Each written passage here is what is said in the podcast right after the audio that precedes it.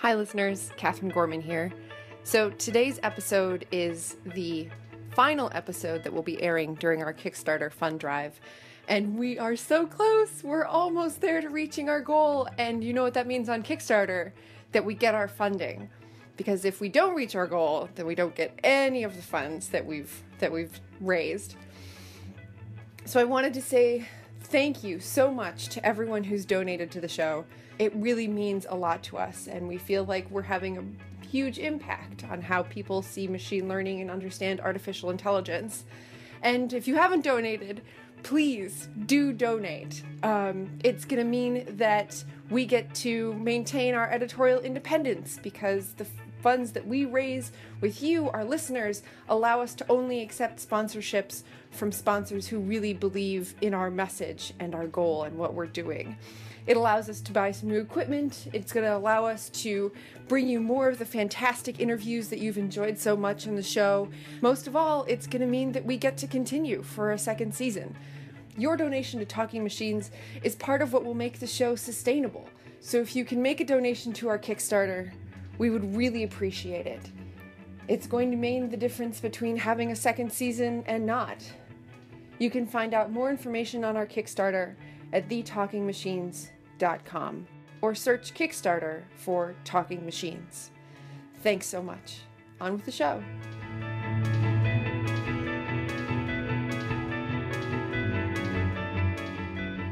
You are listening to Talking Machines. I'm Katherine Gorman. And I'm Ryan Adams. And today, Ryan, you're going to teach us about linear dynamical systems. Yeah, I you know I think linear dynamical systems are one of these kind of underrated ideas that um, that machine learning people should be maybe more aware of using more often.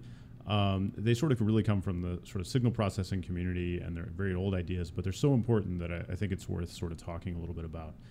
And um, linear dynamical systems you know, you might have encountered if you've taken an intro machine learning course and with the idea of Kalman filtering, which is a particular algorithm for doing inference in a linear dynamical system. Basically, what an LDS is is a um, a way to reason about structured time series, in particular where those time series are are sort of uh, multivariate and real valued. This is a little different from a lot of the kind of uh, things you might have seen before, like hidden Markov models. I mean, technically speaking, linear dynamical systems are hidden Markov models. But most of the time, when we think of like an HMM, you think about time evolving discrete states. And the intuition is that there's some hidden state that is governing what we can see. And if we could kind of infer what that hidden state was and its evolution, then we would know more about the structure of our data. Linear dynamical systems have the same intuition, but rather than latent discrete states like the numbers 1, 2, 3, 4, it's instead a latent real valued vector. And hmm. this can be interesting because rather than saying, "Oh, the lights are either on or or the or the lights are off," and I just need to estimate this, uh, it's instead saying, "Well, the lights have varying sort of brightnesses," or um, maybe what we're trying to do is estimate the motion of some object, and it doesn't have a simple discrete sequence of states. It instead has some continuous uh, trajectory through the error or whatever it is, and you'd like to be able to um, you know sort of denoise that, taking advantage of the fact that the object sort of can't teleport from one place to another. So this is used in a lot of different kinds of tracking systems. It's used in various kinds of embedded devices. I, I, feel quite certain that that devices like I don't know the Wiimote that you would use to play sort of like Wii Sports bowling or whatever, you know, it has a bunch of it has a bunch of uh, you know MEMS accelerometers inside it, and it needs to estimate its motion, and its motion is noisy because MEMS accelerators are noisy, and um, and linear dynamical systems are, are a great way to do that kind of estimation. So, like a lot of great kinds of probabilistic models, linear dynamical systems have a, uh, a pretty direct generative interpretation.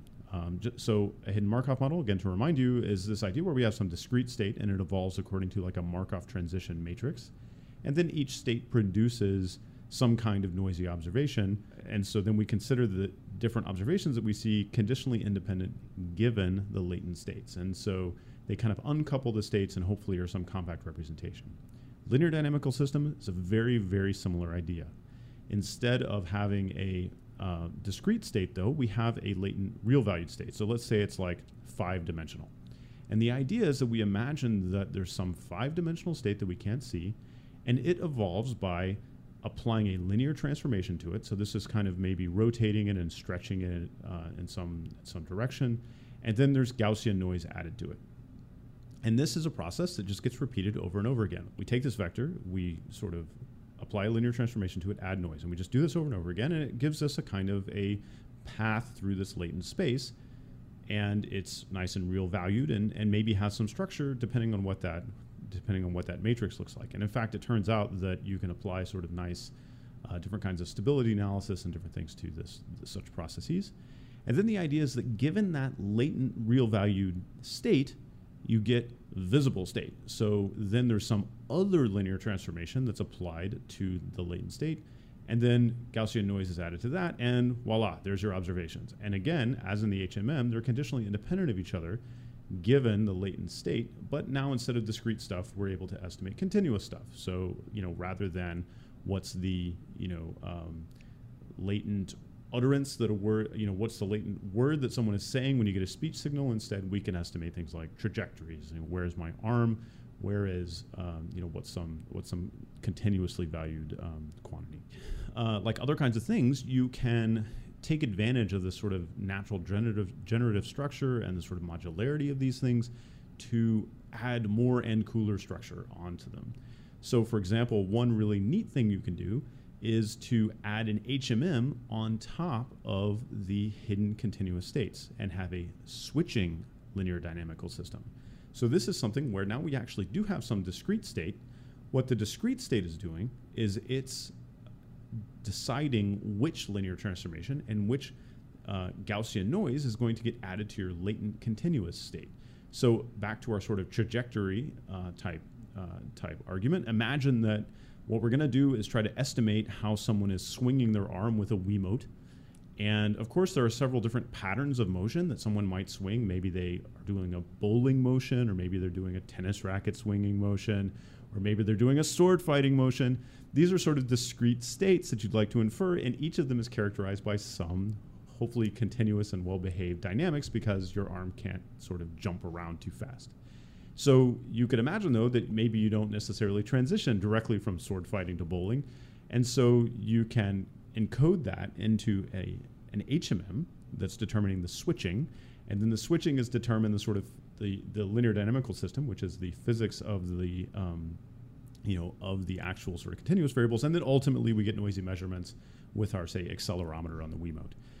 And this turns out to be a tremendously sort of useful way to view the world. And in um, and it, just to give you a couple of examples, you know, it's been successfully used, for example, to model the way that um, the patients in the ICU might um, might evolve over time. So you could imagine, for example, that there are some um, kinds of dynamics of say heart rate and blood pressure and things like that that are healthy, and some that are not so healthy, and that um, and that these might correspond to latent states of various kinds of very various kinds of pathologies basically and that these pathologies evolve themselves are kind of discrete and interpretable by a doctor and then they give rise to fluctuations in dynamics and then those dynamics give, give rise to noisy observations on an icu monitor what you'd like to be able to do is inference of what kinds of states are healthy and not and look and see if a patient's spending a lot of more time in healthy states or unhealthy states and maybe use that to help drive decision making um, and it turns out to be pretty good at this kind of thing.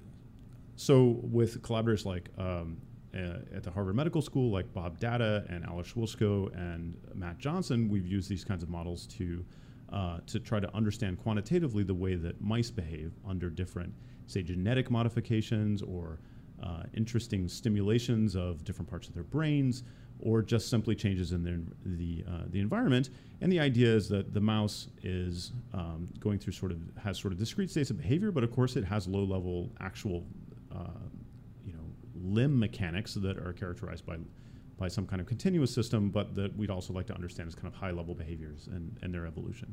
So these are these are sort of like like I said, so these are kind of old models have been around for a while. Um, but that doesn't make them sort of not interesting important, and maybe makes them more interesting important because they've sort of been tested by time and they, they've seen a lot of different applications. And, and I think they are something that we, we should spend more time thinking about. We'll have more about LDS on our website, thetalkingmachines.com.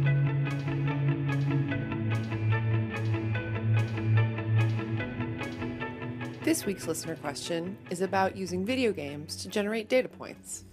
Hello, my name is Kellen, and first of all, I want to say thanks for the co- podcast. It's been really enjoyable listening to it so far. My question involves something Hugo brought up last week in the podcast, where he mentioned that the issue with supervised learning is that you need tagged data points to train on, and this can be a bit intractable, uh, for example, in the image recognition set which made me think is there a way we can generate data ourselves so it can be pre tagged data points for us to train on? So, for example, in video games, there, there are millions and millions of scenes, and in each scene, we know what's a dog, what's a cat, what's a tree, etc. And I was wondering if anybody had ever looked at training. Uh, recognizer using those data points in the video games and testing it on real images and seeing how well that performs. You know, this is a really great idea, and one of the reasons I know it's a great idea is because it works and, and people and people do it. So it's really fun that you thought of this independently. Um, the uh, and, it, and it's something that couldn't have existed, you know, just a few years ago. It's only been relatively recently that it's been possible to render scenes um, with with high enough quality that the things we learn from them with things like convolutional neural networks and so on would be interestingly relevant um, to actual real natural scenes. Um, and so my impression is, for example, and one of our listeners can correct me if I'm wrong, but my impression is that, for example, a lot of the the um, the success of the Kinect, actually, the Microsoft Kinect, came from training it in this way where it was possible to render a large number of poses and um, of people, and then um, and then imagine what the depth map would be and what the observations would be from the sensor device, and then turn that into an estimated pose of a person. As an example of exactly what you're describing, where you can put the person, you can render a person in a known pose, perhaps with occlusions or different clothing and different things, and um, and then recover that, you know, get good at recovering that as effectively as possible from the noisy sensor measurements. More generally, you know, there's been a lot of interest lately um, in ideas that are called generative vision. So this is where you um, you try to imagine the state of um, the physical state of a three-dimensional world. And one way you can evaluate that is by trying to render that and then seeing whether your hypothesis for what the scene looks like um, actually matches then what you just um, you know matches the true scene. So you you say, oh, I think there might be a chair in this position in this room, and um, and so then you render a chair in the room in that position and look at what the rendering looks like. And if that looks a lot like your image, then that seems like a pretty reasonable hypothesis. So you could imagine kind of generalizing that to richer scenes. Like a lot of things, it's sort of harder than it, harder to actually implement than it is to say aloud. But it's exactly the same kind of idea. Uh, you want to take advantage of our ability to um, to render possible hypotheses about um, you know about physical three dimensional spaces um, in order to either generate data or to or to consider, um, uh, you know, or to or to um, actually evaluate in real time the hypothesis. I think it's early days for this because I think it's been only relatively recently that uh, we really thought in terms of very large data and we're able to really train models on great big data sets, but also you know the difference between the kinds of scenes we can render now and the scenes we could render rapidly say 10 years ago is really huge um, and one of the things you always worry about when you build this kind of supervised system is that the system is going to learn to take advantage of some weird quirks of the data set. I mean, this is this is something you always have to be very vigilant about. And one worries that um, in you know rendering scenes in this way that you'll introduce some artifact that makes it very easy for the machine learning system to identify you know say disambiguate two different classes that has nothing to do with the uh, the actual sort of problem itself. You, I don't know. You could imagine something like um, the uh, the number of polygons that you have to use to render one kind of object versus another, and this is really just a, an approximation that's necessary to make the renderer work. Um, and your machine learning algorithm may be very effective at sort of like counting the polygons, um, and that will not generalize to a real scene. Um, I'm not saying that specific thing would happen, but that's the kind of thing you have to really be on watch for, and I think it is the main thing that's prevented people from really succeeding with these kinds of systems in the past. But like I said, these days we're so good at rendering things um, and rendering them quickly that I think this is going to be a big part of um, of good computer vision systems that we're going to see in the next several years. If you've got a question for Talking Machines, email us at thetalkingmachines at gmail.com or tweet us at TLKNGMCHNS.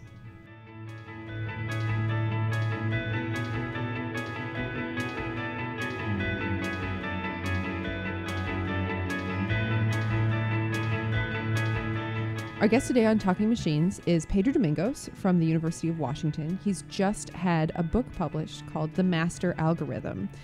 When we sat down with him, the first question we asked him is the first question we ask everybody How did you get where you are?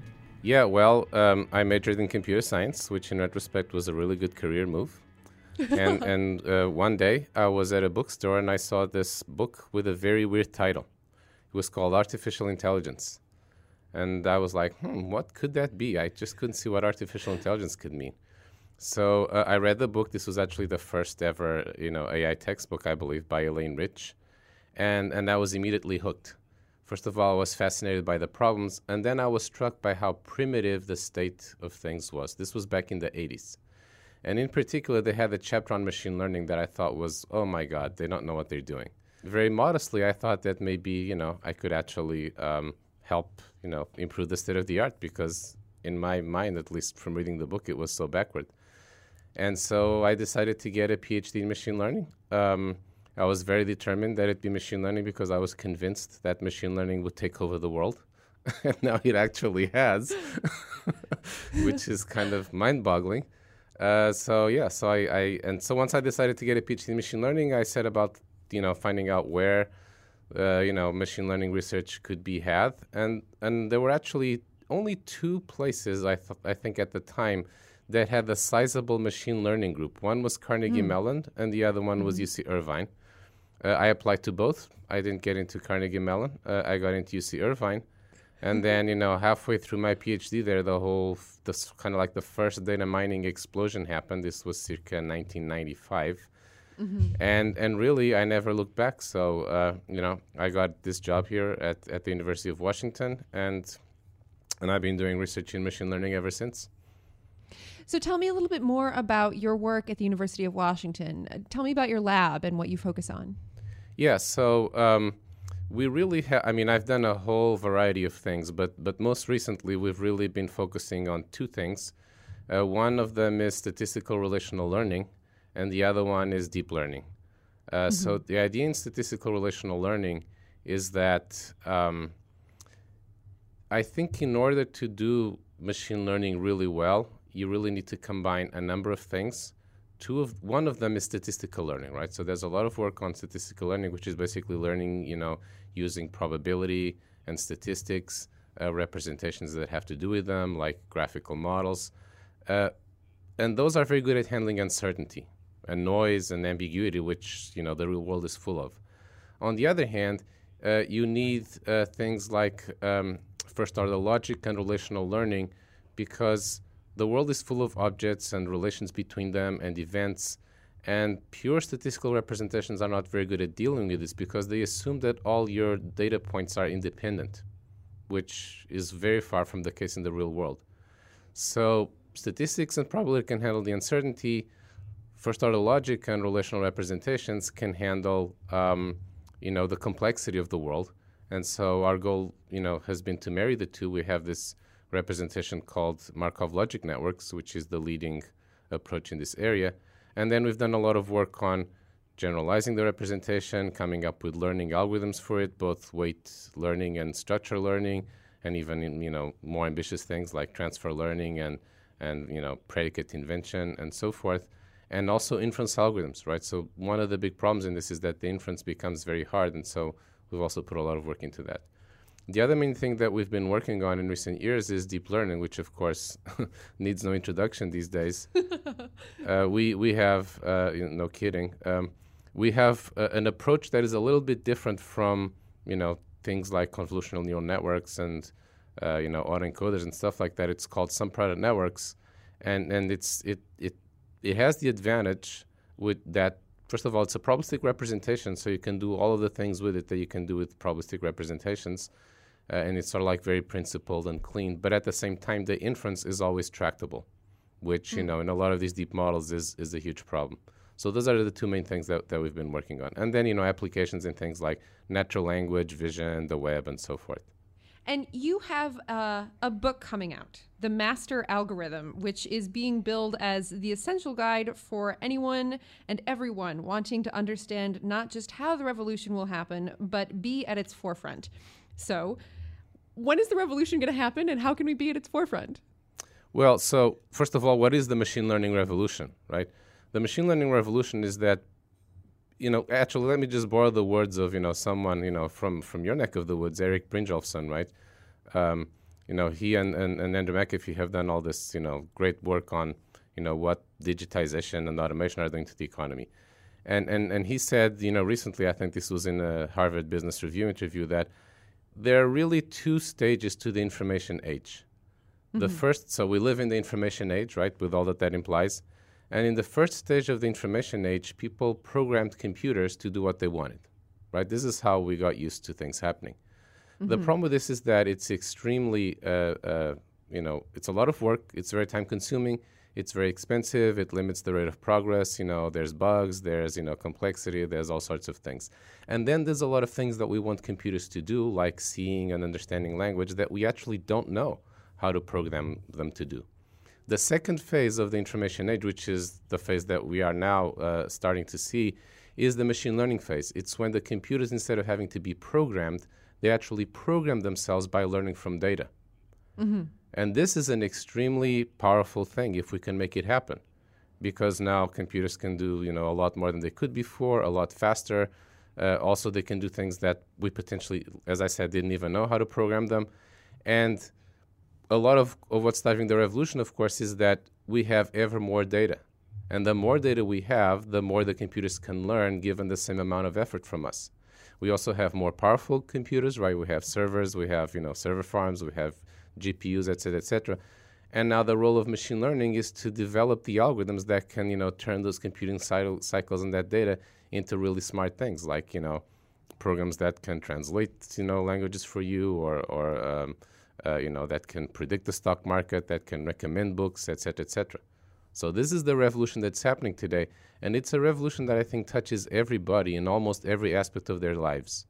You know, it's like if you lo- if you look at your day life day by day and year by year, machine learning at this point is involved in almost every part of it. And I think it's very important for people to first of all know this, and second of all have at least a conceptual model of how machine learning works, so that they can make the most of it and really a lot of the goal of the book is to you know uh, uh, you know um, tell people about this you know amazing thing of machine learning and and and, and what it can do and, and and how can they can make the best of it both in their personal and professional lives yeah i think one of the things in particular about machine learning, uh, the public conversation about machine learning today, is that it's it's filled with a lot of um, hyperbole and a, and a lot of concern about um, issues that aren't aren't really things that we need to think about think about now because the research isn't isn't there in a place where they should they should be worrying us.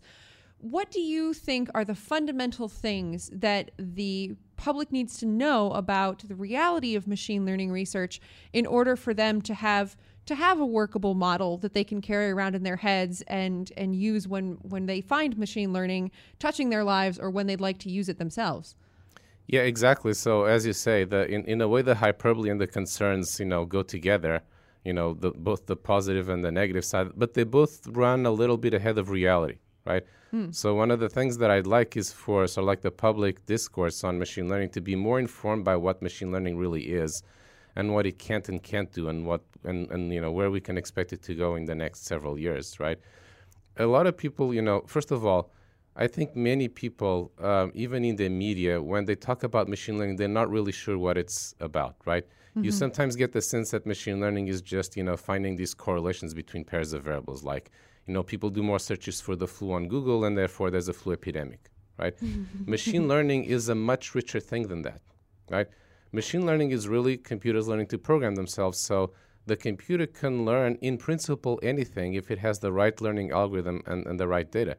It can learn, for example, to model you and your tastes and what you want and, and, and what you're looking for. And so one of the things that you know I think it's important for people to know that they don't realize these days is that every time you interact with a computer, which is pretty much continuously these days, right? Whether it's your cell phone or you know or your laptop or even things that don't apparently have computers in them, like you know like cars and houses, but actually do these days, is that you're actually continuously teaching the computers what you're like. Mm-hmm. So the computers are continuously learning from you, right? Every click that you make on Amazon teaches Amazon something about you.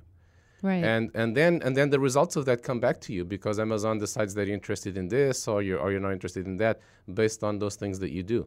So people I think should be aware that that's happening and then uh, and you know and have a rough idea of, of how it happens, right?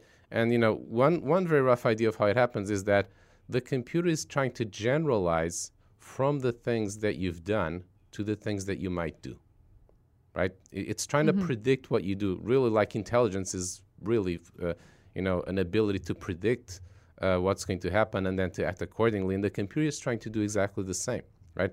So it's trying to figure out, well, uh, if you, you know, bought this book and that book, then, then, you know, then what other books might you like, right? If you just right. bought a Nirvana CD, you might like their, you know, uh, you know, uh, um, you know, a biography of them and, and, and, and so forth, right? So you have to understand that this is actually what's going on. And then I think, you know, part of what I'd like to see is people to become more, once they become conscious of this, then they should become very unhappy with the status quo because, you know, the computer in a way is, is not very smart because it doesn't know that much about you and you can't tell it things directly, right? It just has to mm-hmm. infer them, which often leads to a lot of mistakes. You should be able to have a more explicit and richer interaction with machine learning systems. Like you should be able to tell Amazon, uh, actually, no, I just bought a watch. I don't want to see another one right, right. things like that. So yeah so that's that's part of what i'm hoping the book will help to happen is for f- people to have that greater awareness of machine learning. On the other hand you know there's like these fears that you know computers are going to v- get very smart and you know and then you know suddenly they'll become conscious and then you know and they'll take over the world and enslave us or destroy us you know like terminator. And this is completely absurd right even though it's completely absurd, you see a lot of it in the in the media these days, right? You see these articles right. about AI, you know, illustrated by pictures from the Terminator. Mm-hmm. And I mm-hmm. think you know one of one thing that actually a lot of people who've you know uh, uh, read preprints of, of the book have said, you know, people in AI is that like uh, this is great because I think once people see what machine learning really is like and what it can and can't do, you know, th- this whole idea of having you know you know Skynet will just you know be seen as the ridiculous thing that it is. So, what do you think is the responsibility of those in the field and in the industry um, of of machine learning to educate the public? I mean, the book sounds like a first great step, right? To to actually bringing the public conversation more in line with what's actually happening. But what else can be done, and what else should we be asking of the community? Yeah, that is a great question, and in fact, in some ways, partly I wrote this book for the public, but partly you know, I wrote it to nudge the community in the right direction. I think, you know, it's easy to bag on journalists and say they don't understand machine learning or, you know, this and that and the other, but but the truth is mostly it's our fault. We haven't done a good job of explaining machine learning to people. In fact, I think sometimes in the field we, we almost revel in things being very mathematical and jargon filled and obscure mm. because it makes us feel smarter and more important. That's a complete mistake, right? So I think our first responsibility is to be able to communicate you know machine learning in simple and clear terms which it can there's mm. a hmm. lot of math in machine learning but the key ideas are really things that anybody can understand and you know they relate to things in evolution and neuroscience and psychology and it's something that any you know uh, educated informed person can understand you know 20 years ago machine learning was an obscure field and maybe this wasn't an issue but these days when machine learning is in the front pages of newspapers all the time uh, we really need to do a better job of that so this this is one thing right? The other thing is that I think we in machine learning have the responsibility to engage in all these discussions that um, you know that machine learning is now involved in, like you know privacy and you know the future of work and mm-hmm. you know the potential of algorithms to have you know negative effects, to discriminate, to do you know things like that. Uh, what the dangers are, what the what the you know possibilities are we can't complain that the discussion is not very informed or that there's too much hype or that you know there's too much fear if we don't ourselves bring to the table our expertise to try to contribute to the debate at the same time we have to understand that the debate you know is once something becomes socially important like machine learning is not just driven by the experts, right? So we have a contribution to make, but you also have to listen very careful to what you know other people say.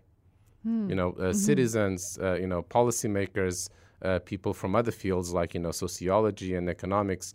Uh, we have to listen to what they say, and I think our research and what we do needs to be informed by what we learn to make sure that you know not just that machine learning progresses in terms of the basic algorithms, but that it goes in the right direction in terms of you know being useful you know for for human beings. Definitely. And how how do you propose? What do you see as the future of that? I mean, uh, machine learning. One of the the huge trends has been to simply overflow into other fields and use machine learning techniques to to address questions in in other departments. But is there is there a for, more formal way to structure that? I mean, usually I or the way that I see academia is is uh, a variety of silos for for different fields asking different questions. And the unique thing about ML is that it's been able to flow into these other silos. But how do we formalize that or, or institutionalize it so we are listening to the questions that that other people have? Yeah, exactly. So uh, um, I agree with you. Uh, in fact, this is a lot of what makes machine learning fun, right? Is that as somebody said, you can play in everybody's backyard, and you know, and you can remain a dilettante for life. Which you know, what could be better? And on top of that, you, the computer is actually doing all the hard work for you. So, so it is a great life. But the, you know, but but more seriously, uh, it is you know. Um, in a way, I think what mach- what what has happened with machine learning today is is what happened with you know math, you know, in the past. It's it's become this common language that a lot of different fields speak. And in fact, often ideas can flow from one field to another via machine learning. Because because these fields are silos and they are unfortunately, people often don't know how to talk to each other. But these days they all have to talk to machine learning people. And and as a result of which, you know, machine learning is kind of acting like a switchboard that allows ideas to flow from one field to another. And this is great. Right? And it's actually remarkable both looking at you know the history of, of what's happened so far and some things that are being done today how much you know ideas that were born in molecular biology can bear fruit in social networks or, or you know pick any two now as you say uh, uh, as much as we can we want to foster this and maybe part of that is putting in, in place the structures that will make it happen and you know there are several ways that this can be done but one that i think is happening and you know i'll give you an example here at uw we have something called the eScience institute uh, where the idea is to have, you know, you have a machine learning core, not just machine learning, but databases, visualization, things like that. And then you have all, you know, and, and sort of like this comes mostly from departments like computer science and, and, and statistics. But then you have also, you know, what you might call the customer fields, you know, things like, you know, biology, oceanography, atmospheric science, astronomy, sociology, and so on and so forth. And I think with a structure like that, you know, we can get people talking. And uh, I think what's going to happen over time, and, and in fact, this is already starting to happen, is that each of these fields will develop its own version of machine learning and its own algorithms and ideas that are most useful to it. Uh, uh, at the time, at the, at this point, what we actually have is all these fields are like just applying your off-the-shelf machine learning algorithms, which you know machine learning people often scoff at, but it's actually very good. You know that already does a lot of useful stuff. But I think in a way, in the long run, um, this kind of like off the off the shelf machine learning will be less important for each of these fields. And what will be important is for people to understand how you develop learning algorithms for your problem. And again, this is hmm. part of what I try to do in the book, right? I've seen a lot of textbooks, you know, they're fine, but they're often just like this list of algorithms and this list of techniques. And, you know, in five or 10 years, they'll probably be outdated. And, and you know, and anyway, they probably in the long run not be useful for particular applications because there'll be something better. So, what is important is for, for both machine learning people and people in these fields to understand, you know, here's my problem, here's how I'm going to represent it, going, here's how I'm going to learn from data. And they will probably be coming up with their own new algorithm. And so, what they have to have is the key ideas that let them do that. And of course, we can illustrate them with some of today's algorithms, but those ideas are the thing that actually has a very long half life, as opposed to you know the latest greatest you know learning technique that was published yesterday. Hmm. Hmm.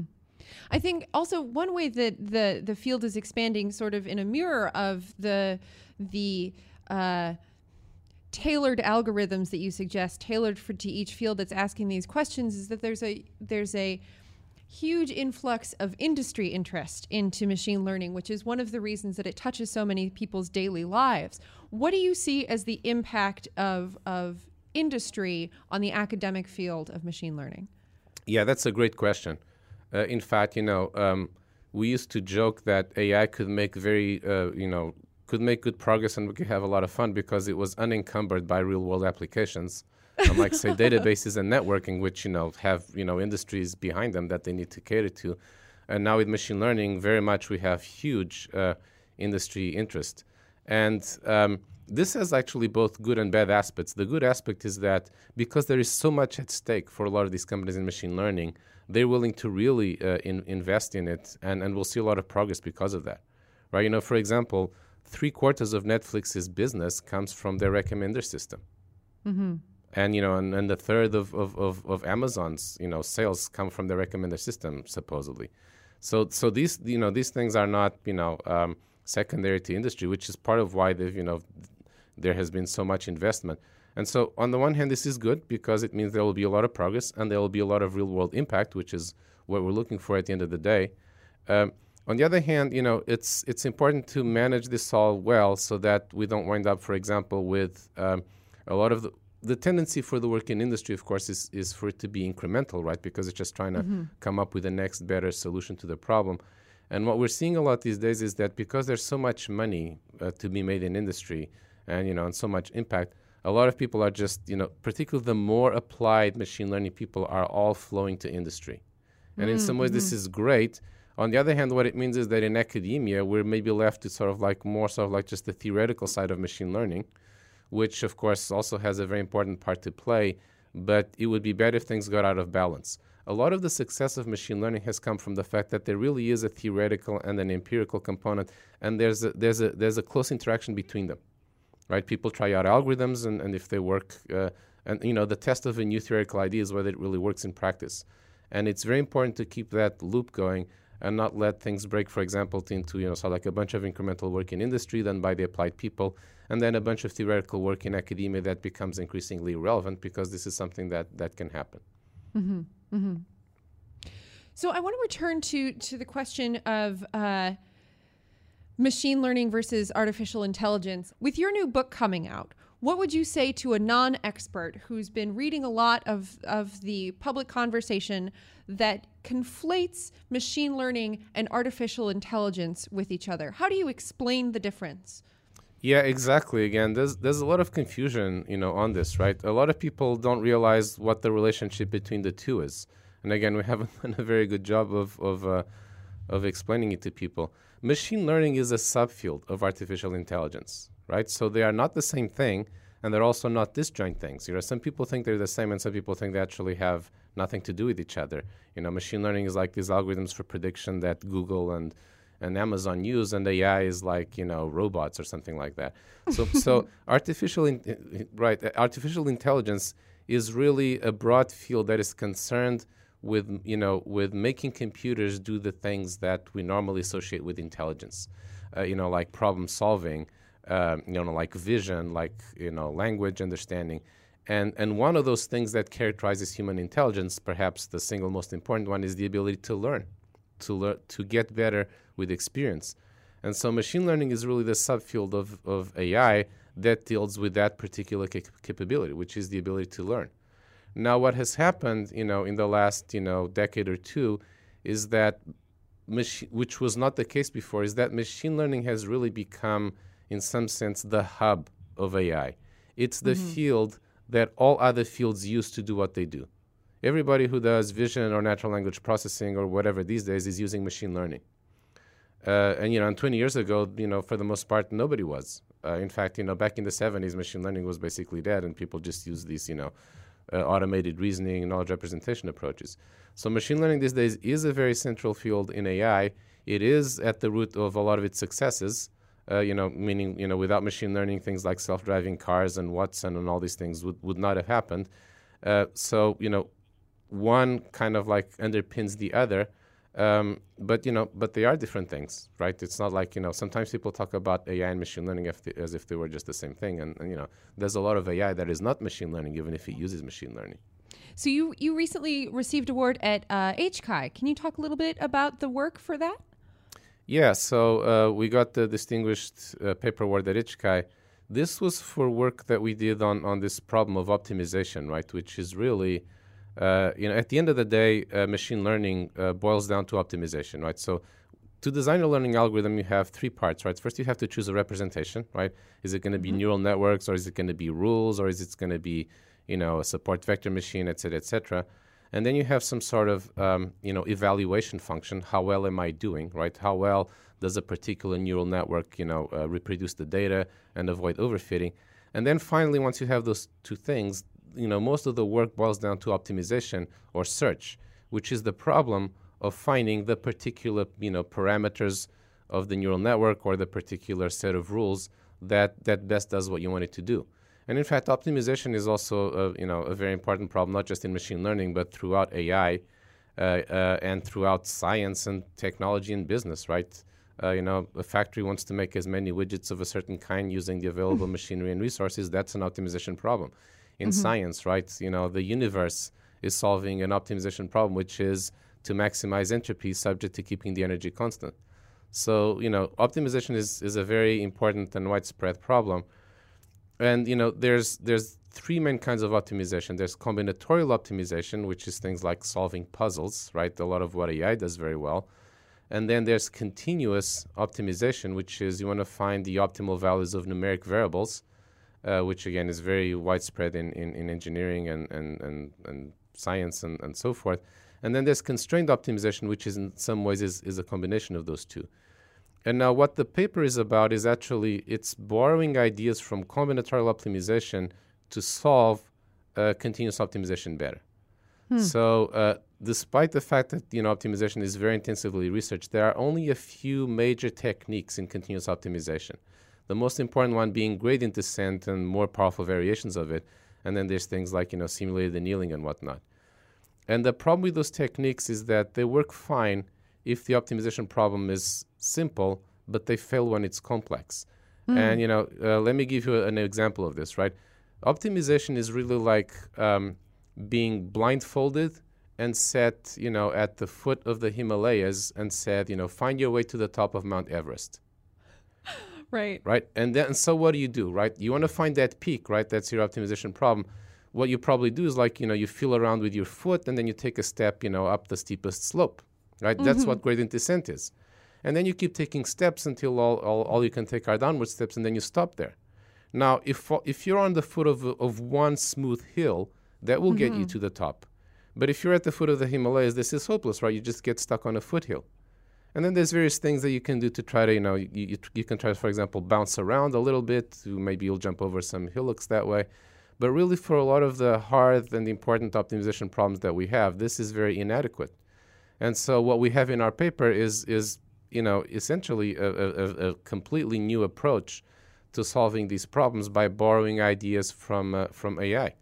And the basic idea that we're borrowing is, is a very natural one, which is the idea of, uh, uh, you know, problem decomposition the way we solve problems is, uh, is by breaking them up into sub problems and then solving each of the sub problems and combining the results and then you know breaking the sub problems into sub-subproblems etc until the individual atomic problems that we're solving are very simple and we know how to do this very well in the case of you know uh, discrete optimization things like solving puzzles but in the case of continuous optimization it's not clear how to do that and what we did essentially was was to figure out how to bring these ideas over and because we can break uh, prog- pro- uh, problems into s- uh, smaller problems this way, we can often solve problems exponentially better. Mm. So, you know, we had some results on problems like, um, you know, protein folding and, uh, um, uh, um, you know, reconstruction of, of 3D, uh, of the 3D world from 2D images, where we do um, orders of magnitude better than, than, than the previous approaches. So, so yeah, it's very exciting. That's fascinating. So, where are you going to take it next? Are you going to be applying it to more biological concepts? Well, so there's several uh, uh, ways to go, uh, directions to go with this. Uh, one is, you know, this is just the first step in what hopefully will be, you know, a, a significant new direction optimization. There's many more improvements and ideas to try in terms of the algorithms. But as you say, uh, we also want to try this on more problems. Uh, one problem that's very important that we've successfully tried on is protein folding. Mm-hmm. you know, you want to the protein folding is the problem of predicting the 3D shape of a protein from the sequence of amino acids. Mm-hmm. And if we're able to do this, then we can design drugs by computer much much faster than than in the lab, right? So it's something with with huge uh, practical importance.